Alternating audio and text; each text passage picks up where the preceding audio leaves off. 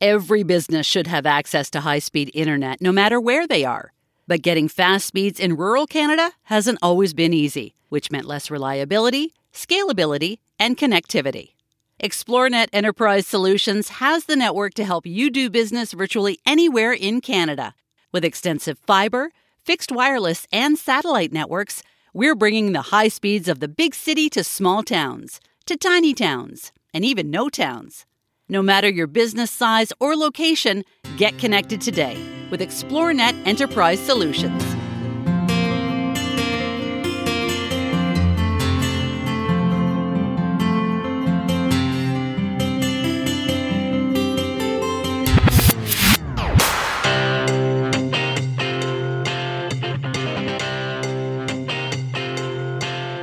Are you ready to clear a new path? Welcome to Clearing a New Path podcast, a space for the underrepresented voices of women entrepreneurs in rural Canada. I'm your host, Shauna Ray. Each episode, guests will speak authentic truth because it's the truth that connects us.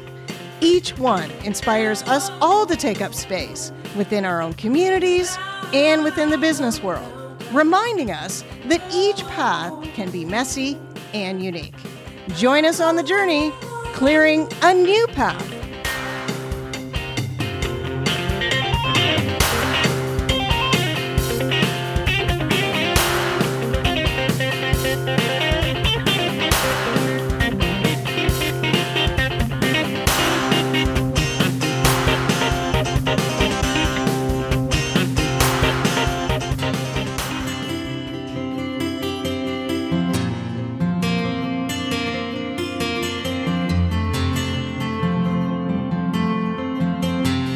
Season Kirkwood calls herself a bit of a nomad. She spent much of her adult life living in different cities and towns, working in different sectors to develop her entrepreneurial passions.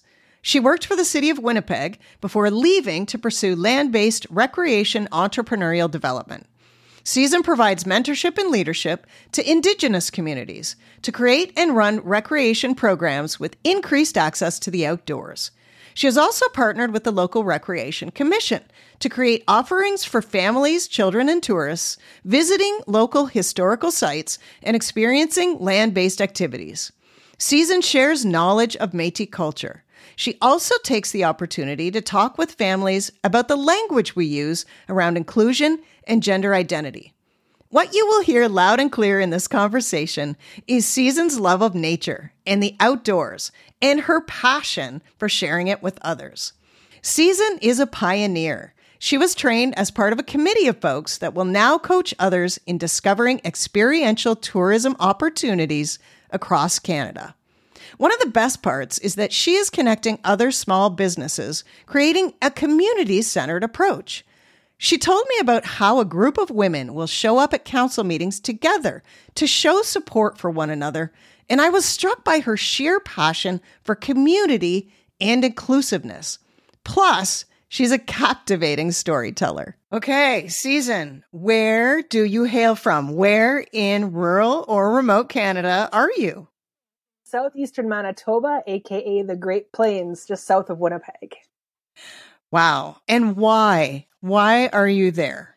I grew up coming down to these parts of um, Manitoba as a child. We had family just south of where I am, and um, I've moved around a lot in my adult life. And I knew the house, and a friend of mine was selling it, and I knew it was really good value for its money. And I was currently living north of Winnipeg by the lake. And um, we just made the move and just said, you know, let's just try and integrate back into a smaller civilization. And so we did that. it's lovely, isn't it? It's just, mm, it's it's an, a different life, and um, I think uh, there's nothing like it. Talk about um, how your experience has led you to being your own boss. Entrepreneurial spirit and um, a little bit of unsettlement with the way things are in the world and society and how corporations are run, uh, human rights violations and disrespectful workplaces and toxic masculinity. Working in Winnipeg and uh, while living outside of it really made me recognize that I was finding a lot of my uh, mental stability and wellness by being away from those organizations and the big city and living outside of the city had a lot of healing and, and natural benefits. So when we moved south here, I recognized that there wasn't a lot of programs that actually were getting people outdoors. And I figured, you know, I can't go just take another job and have the same situations, even though I still live rurally. And I decided to turn my passions into my career and left that cozy job filled with uh, a lot of chaos and just uh, I've been bootstrapping it ever since to try and make it work because I think now is the time, and especially with the pandemic that approached a year and a half into my entrepreneurial, like full time business strategy, and then recognize that that was perfect timing. And right now is when people are trying to get back on the land. And as an Indigenous person um, with reconciliation, I think that what I'm doing is actually going to promote that connectivity to traditional Indigenous knowledge. So it's um, perfect timing to be an entrepreneur in this field. Wow, that is inspiring to say the least. Can we can we pull apart a little bit of the the things that you talked about that were troublesome to you in your corporate job? Can we talk about why in particular the those systems weren't working for you as an indigenous person? I faced a lot of adversity just by being a diverse person. Um, sexism by being a woman in a male dominated field. Uh, there's a lot of um, the uppers are all in a brotherhood and they want to keep it that way. And the minute anyone talks about human rights or human right violations or just being uncomfortable at work, we're considered snowflakes and therefore more bullied and blacklisted and treated in a different way. Um, this led to me having a emotional collapse and very severe depression. And I was unable to even want to attend work anymore. So I had to go off from work and coming back into it. I was accommodated into another position, which escalated the problems. And when you have that much and that many people above you and around you thinking that you're not deserving of an accommodation due to your mental illness because of the workplace.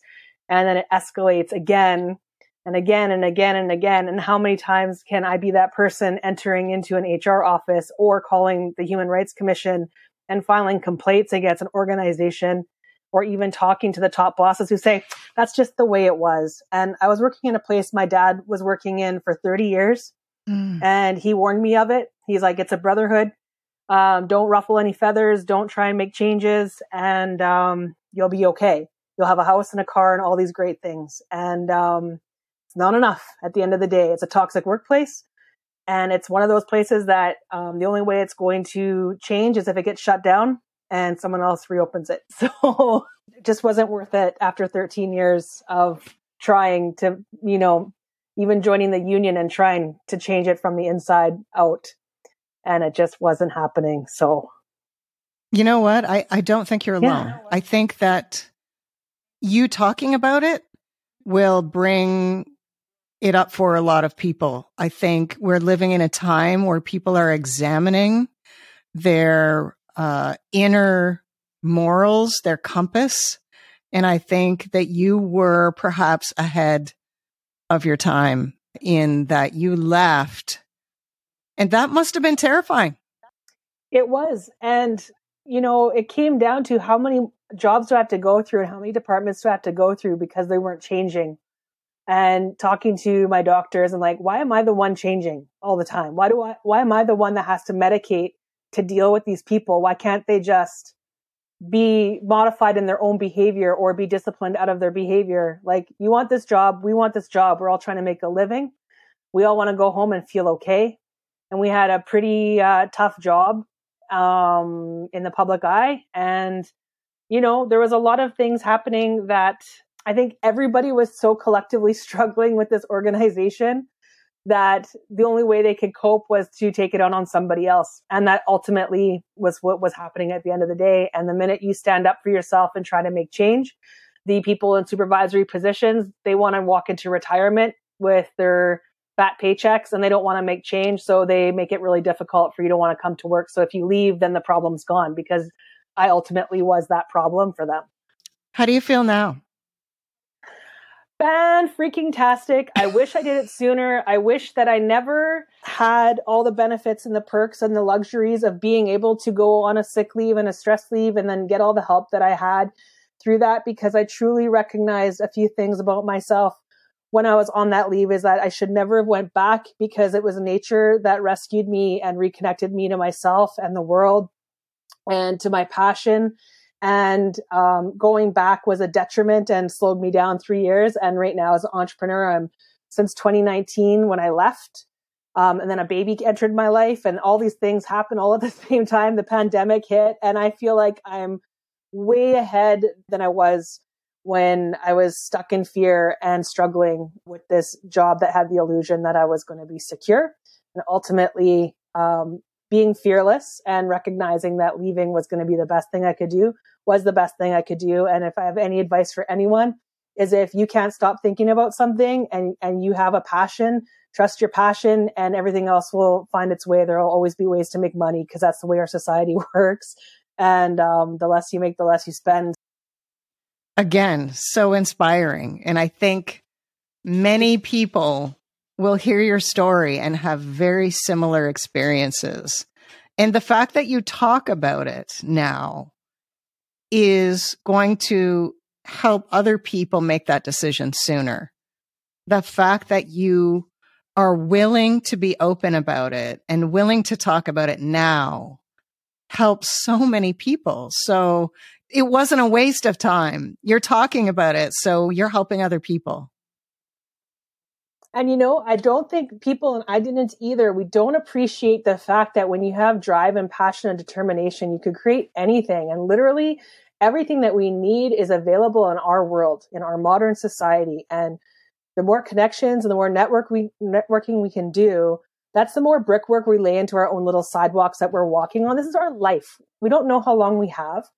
And and when we're doing what we're passionate about, we're probably working at least 90 hours a week, but don't feel it because this is part of being an entrepreneur and part of being a business owner is that you're, if you're not selling a product and you're basing everything on your passion, you're just trying to find your way. That there is no perfect way to start. You just have to pull off the band aid and dive in and be fearless and recognize that fear does nothing good for anybody. well, it fuels you sometimes. It does. You know, it, it turns you in a different direction, perhaps. It, I think the fear of a wasted life could be a good driver uh, to become an entrepreneur. So let's talk about your passion. I think so. oh. Let's talk about your passion. So you are passionate and that comes through and I love that. Let's talk about Saisons. I hope I'm saying it correctly. And let's talk about how that came to be and what you do.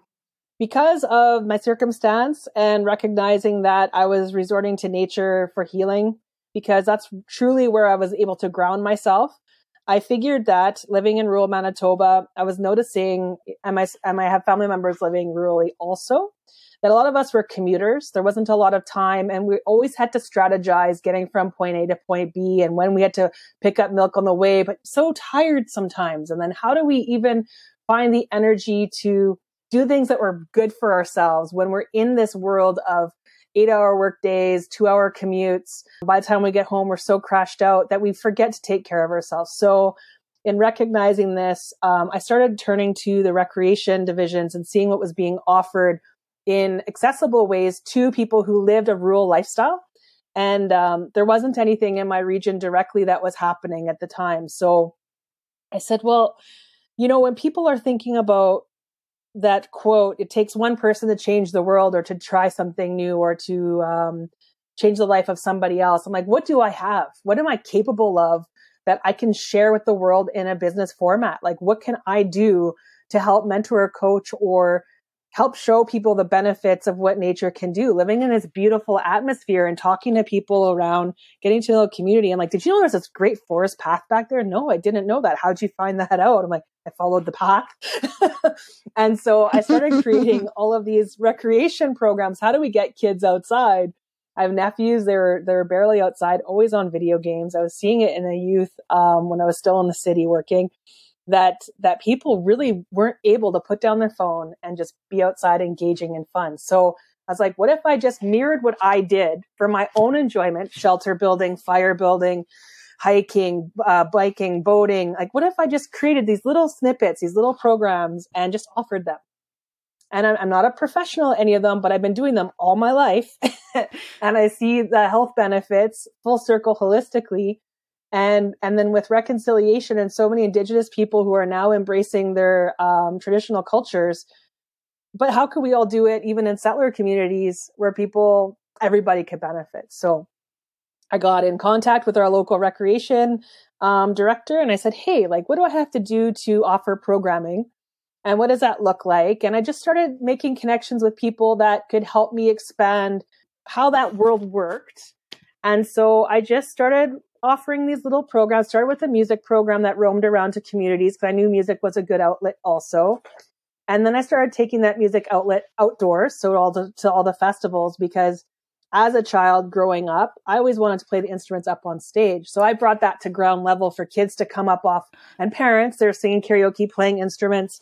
And um, and everyone was really loving that. So I was like, well, what else can I do outside? Because this is actually becoming a thing. So then I was like, I'm, I'm going to start day camps. I'll start with day camps. I'll find a spot because I've always all my life wanted to own my own camp. And I've started recognizing working this with this recreation commission that they were giving me access to all these lands and all these buildings. And I had this like, like light bulb. I was like, I don't need to buy land because I have someone giving me land to use. And then that was huge for me in a land back strategy as an indigenous person to be like, we always had free roam to do whatever we had to do as a people like 160 years ago. Why not like play this role of like the Métis ox cart driver dragging around the equipment community community so that people could enjoy something in their own community because it's accessible. They didn't have to go to another community to enjoy it. So my whole mode of focus ended up being like, how do we allow people who are commuting families to have the time to, to take their kids or themselves to a program without having to go too far and then not be even more exhausted. And then I started sampling, um, doing day camps. So I got my day camp certification and just started self educating myself about how to propose these programs and how to write them and how to make sure they're ticking the right boxes and that they were fun and en- enjoyable. And it was basically making um, mini programs based on all my passions and so Saisons began. And when I picked the name, so my name is Season. And then I was like, well, let's find a Michif language for season. And because it's year round, it was supposed to be a kind of forest school pedagogy where people would follow and track the program throughout the year. And so I was like, oh, it's Saisons. So I had this conversation with some elders at an AGM for the MMF and which is the Manitoba Métis Federation. Mm-hmm. I said, so if I was to call my company Saisons, how would that translate to you? And then she's like, well, this means the seasons. And I was like, okay, so that's cool. And so I showed her the spelling and she's like, well, we don't use double vowels. That's just how they're trying to show you how to, how to say the word. And I'm like, oh, but I really like it because it sounds like a zippy sound from those old cartoons. You're like, Zazoos! and then I yeah. kind of saw it as this battle cry where if we're in the middle of the forest, I could tell these kids to do like a wild, like, Zazoos! and so it stuck. And then we registered the name in capital letters. Uh, so it is a cry out, like hello, like come out all year. And so that's how that began. And then COVID hit. so yeah, programs ultimately were paired scaled back, and I wasn't allowed to open up my little satellite day camps. I did travel through um, 17 communities running programs throughout Manitoba. And um, the pandemic, um, because of our cohorts and bubbles and being with family, it made me do a lateral shift into tourism. And I would never even have, have, have occurred to me. But when I lived at the lake, I did have people come out and I hosted kayaking adventures and hikes and like guided kinds of things just for friends. And so I'm like, why not? Let's jump in it. I'm by a provincial park. Like, this is a perfect move. I have more clientele now with COVID. And so now what can I do? so it just keeps evolving and it's, and it's fantastic and it's a great ride and I, I can't get enough of it. And, and now I'm trying to work on this big giant project to develop um, the little village next to me into a tourist destination to, to pair culture with recreation and culinary. And because I really think that people need to start seeing what rural has to offer.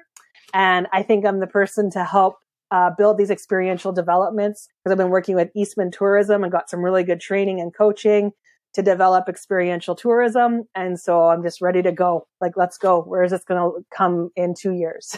so sorry, that was a lot of words. Oh gosh, no, it's absolutely great. I mean, it is so um, moving actually to hear someone so passionate about something that they love to do and to hear you talk about your previous you know professional life your voice is completely different and it seems like you have boundless energy for these projects yeah. that not mm-hmm. only though serve your passion but it also serves your legacy you are teaching people about land stewardship. You're teaching people about indigenous ways. And like you said, settlers can afford to learn, right? Truth and reconciliation, 100%. part of that yeah. is two-eyed seeing where we work together. It, it is. And truly, I'm truly grateful for the support that I receive from all of the, um, like community futures and other entrepreneurial sectors because I truly believe that they're finally becoming awakened to embracing and empowering um, entrepreneurial spirit. And I think that there's going to be a lot of more, a lot more educational things coming out for people who are just going to start carving their own path because there's room for everybody and and there's enough for everybody. So we don't have to get stuck into well we can only open another factory that does this thing and employs 50 people because i think the more autonomy that people have the healthier our communities become because you know traditionally in smaller communities everyone had that person that did that thing. And now that we lived in blended communities and people are moving out away from winnipeg so they're still commuting there's that disconnect because they're leaving so they don't need necessarily this thing that's happening in rural communities but there's enough people in rural communities to go no i'm that person here in this community to do this thing so when you need to pick up the phone don't go anywhere else because we're right here and we need to help find those people. And Andrew from the Mashup Lab will tell you that too. And he's, he's formatted his whole business around finding those rural municipal gems of entrepreneurs. And, and he's been a great coach and mentor, um, for me also. And, um, we get to actually work with him again, which is awesome because he really helped me feel confident and all that. I have to say, I have to give him a shout out because his program and his inspiration, he's like me, but 10 years ahead and way more, um, like just super passionate as an entrepreneur. And you're talking about Andrew Button from Mashup Lab. I, I'm familiar with Andrew. I am. Yes. Okay. Yeah, I am. That's we'll exactly give Andrew a shout out so, for sure. You, you talk about the rural spirit of entrepreneurism and working together. And as women, how do we lift each other up? And so all of those voices are amplified. So, you know, traditionally in rural communities, there's a lot of old men, let's be honest, that their voices get heard mm-hmm. the loudest. So how is it that we can ensure we lift and empower and amplify each other while we're helping ourselves? I think I, I encountered this earlier in the year where I really recognized there was a whole string of us that are kind of on the same path. We want to create land based cultural camps. We want to create unique stays and get people onto the land. But we weren't being um, heard in that serious manner where we're actually able to execute tasks. And this is not exactly my situation, but the ones that are coming to me from the outside. And I said, you know, why don't we gather together and make a squad?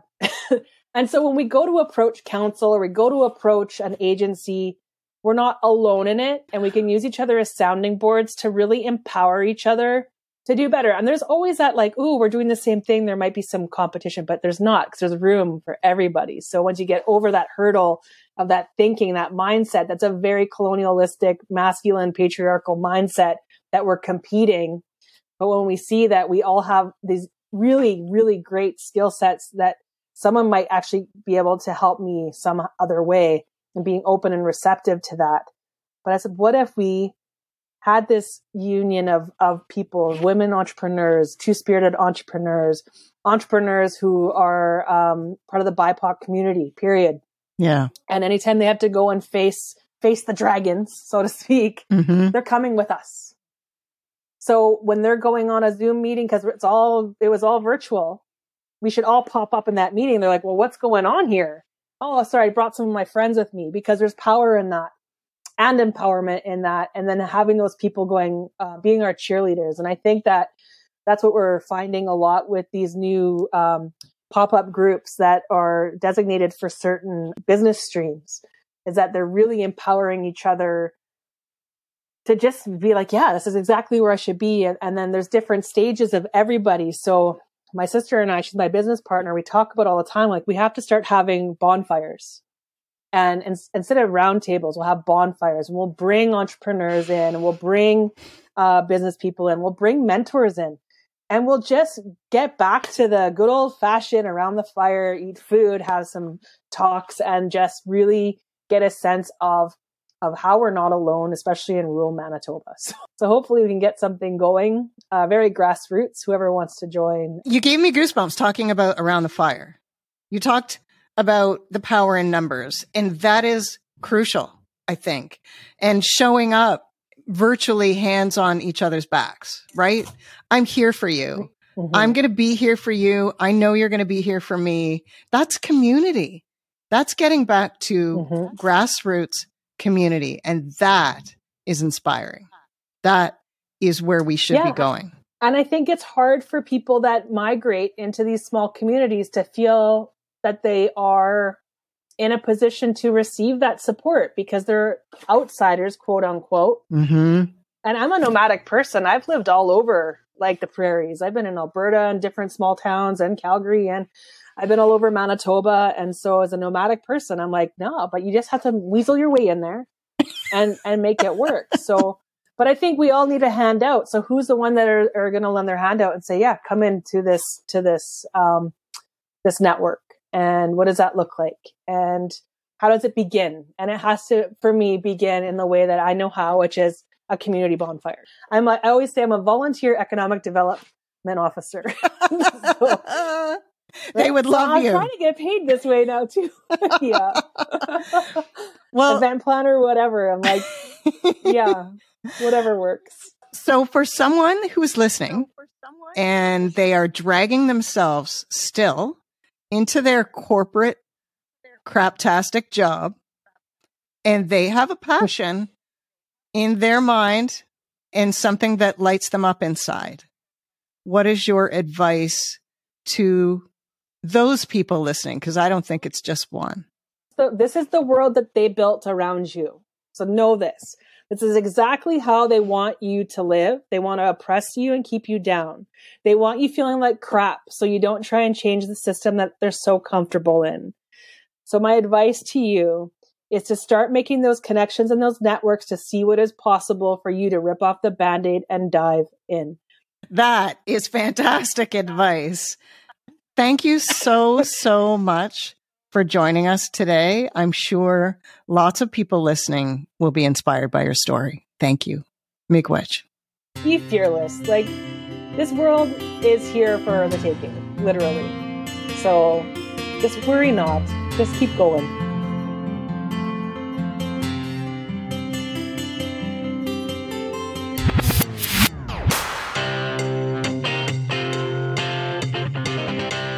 This episode, please subscribe, rate it, and leave a review. It really helps others find us. Clearing a New Path podcast artwork is supported by the graphic design of Katie Wilhelm, and the music branding is by Imagina Dev Studios. The podcast is produced by Radar Media in Thames Centre, Ontario.